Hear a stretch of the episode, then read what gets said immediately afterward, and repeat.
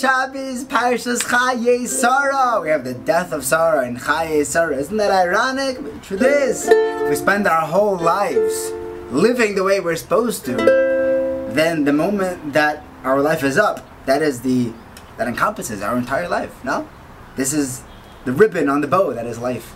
Anyway, um, yeah, Lavan comes running out as Eliezer shows up clearly with Avram Avinu's camel, Uncle Avram Avinu, and uh, and Lavan comes running up. Mari runs out, and then and then he sees says Rivka. Oh, what's with this new jewelry situation? I like jewelry, yeah, yeah. yeah." And then she says, actually, um, I am to be wed to Yitzchak. And then he kind of like shimmies over to Eliezer and says, "Hey, how you doing? You know, you want to come in?" What happened to the Vayameyer after he speaks to Rivka? Like it seems like his pace slowed down. So McGladstein brings down that why was why was Lavan so pumped? What was he excited about? Yeah, I know money excites him. Okay, so why was he no longer excited? See, we know. Hashem Be'echas Avraham Bakol. So there's one medrash that says that Bakol means that he had everything, everything, and you know what Bakol means? Everything, he didn't have any girls. Okay? A little more controversial nowadays, but but the more Pashim side is that Hashem, well, the Pashim Pashim side is that Hashem gave Avraham everything, total, full, everything he can want. And There's two, there's two parts to having everything that you want. First of all, Hashem gives you everything. Number two is that you're happy with everything you have. Mamela, you have everything. Ah, okay.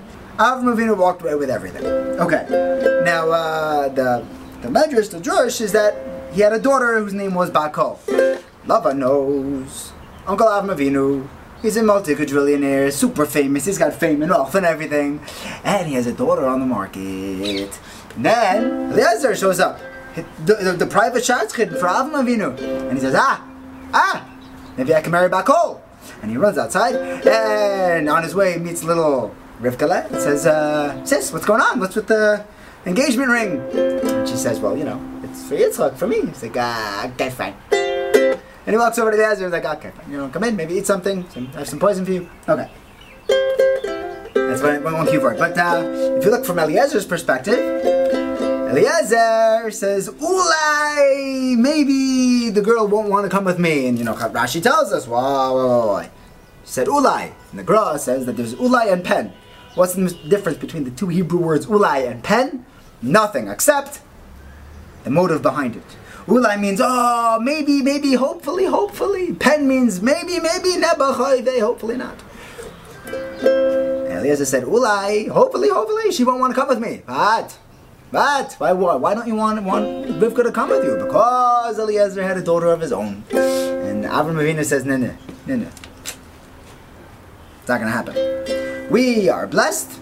You are cursed. You're from Canaan or Canaan. It's not going to happen. Sorry, kiddo. Uh, he must have said it nicely. Um, Eliezer, Evan Avram, Eliezer's entire identity was a chelik of Avram Avinu. Anyway, so um, he comes, he finds Rivka. Rivka agrees to come with Eliezer, and then before he eats his poison soup, which you know, the malach that Avram promised he would send along with Eliezer, switches it, and now, now he uh, he says over the story about what happened. And thought the copy and paste. In the Torah, there's a whole. He repeats the whole story. Over here, he also says Ulai. Maybe, maybe she won't come along with me. Why, why are you still Ulaying? Why are you still Ulaying? She's coming with you. Game over. Why are you trying to sabotage this shidduch? You know, you're telling uh, Lavan and Besuel, and like, you know, I was thinking maybe she wouldn't want to come. She's coming. Game over. What are you still doing? And yeah. Avram, Avinu said you're cursed. That's why there's no shidduch here. But since he showed up, he said Baruch Hashem Elokei Avram Adoni Avram, and Lavan also gave him a bracha. Now Eliezer says, look, I have brachas now. Maybe, maybe you could do a shidduch now. Ulai, ulai. Still no. Okay. You see the power of a bracha. Is a nice of Shlomke's vil. If Shlomke had brachas like like like like any rebbe, you could see moifsin that happened with him all the time. And he was once in the mikvah. And Shlomke had a famous line about the mikvah. He said, "You know why mikvahs work? Do you know why it brings kedusha tahara to, to yidden? Because when you go into the mikvah, you have to close your eyes and your mouth, and that." Brings kedusha. For all you litvaks out there, we don't want to go to the mikvah. Just shut your eyes and mouth once a week for a few minutes, and then there you go. You get Rav Shlem- mikvah. So when he came out of the mikvah, he used to give brachas, and those brachas, like Davka, those brachas were known. They were always mekuyim. Anyway, one week he comes out, and he starts going around giving the brachas. And there's one yid who blows up at him. Mom, like, what are you doing? I'm making brachas in a mikveh. I don't know exactly what he was telling. He was clearly on edge, and he mamish tore into her Shlomke.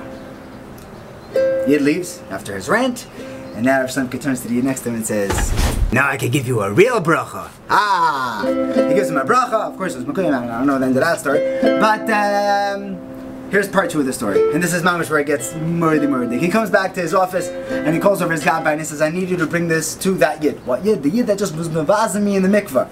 And he says, like, what? It's like a letter that says, I'm you know. He says, no, no, no. He's clearly on edge. Something is going wrong in this person's life and he needs chizuk. Can you imagine? Can you imagine? After a person beating you down. He said, he give him some money for Shabbos. Okay, so he rocks up to the guy's apartment, gets in the elevator, goes up, doors open. Before he even gets to the apartment, the yid is standing, standing right there. He says, ah, perfect. He says, I have, have an envelope for you from Shlomke Zvhil, I get Shabbos. The yid smiles like you can't imagine. That was the part two. Part three of the story is the first year after Shlomke's nifter. By the yahrzeit Suda, this Yid said over the story from his perspective. And he says, Isaiah, this is what happened. You know what happened? I was having a terrible day. We had zero parnasa, we didn't have a penny to our name. And my wife said, Habi, you come home with money, we can have Shabbos, then come home. If you come home without anything for Shabbos, then don't come home. I'm locking the door. Feisty, feisty, Rebbitzin. Okay, Seder. So I said I went to the mikvah. I was very much on edge. Doesn't say he didn't, you know, tell everyone that I was mavas in the Rebbe. Seder. I said I came home and I didn't have any money, so my Rebbitzin locked me out. Seder. Okay, very honest woman. Okay. I'm standing there in the hall, Erev Shabbos, just waiting for Shkia, like, what am I supposed to do? And like a Malach Hashem Tzivoko, his elevator door is open. And out walks the Gabbai of Rav Shlomo and he hands me an envelope with money. So I took his money, knocked on the door again. Rav said, what do you want? Says, Kavod Shabbos Kodesh. How's it? Shabbos Kodesh. Moilig Amaisa. What do you take from this Maisa? Brachas are amazing. Good brachas. See if someone's being mavaza you, even if it's being mavaza you, it's easy for us to look at, you know, oh, he was mavaza him, so he must be going through stuff, and let's see how he reacts to him. What happens if it's me? And this guy's yelling at me in front of all of my friends and in front of everyone who respects me. And he's tearing me down and really cutting into me. Am I able to look at him and say, what's bothering you? Godless. Bezer Hashem we be zeicha to have brachas like that, to be able to give brachas like that. That's how Shlomke's brachas work. Have a beautiful, beautiful, beautiful Shabbos. May be zeicha to greet Mashiach to kingdom of heaven. Amen.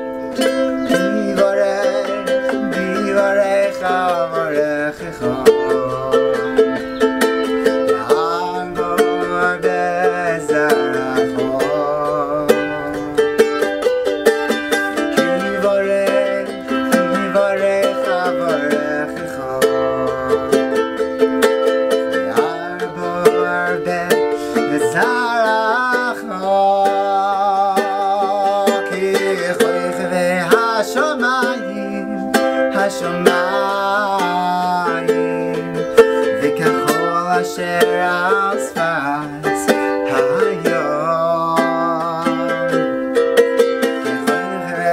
Hashamayim, Hashamayim, we can share our.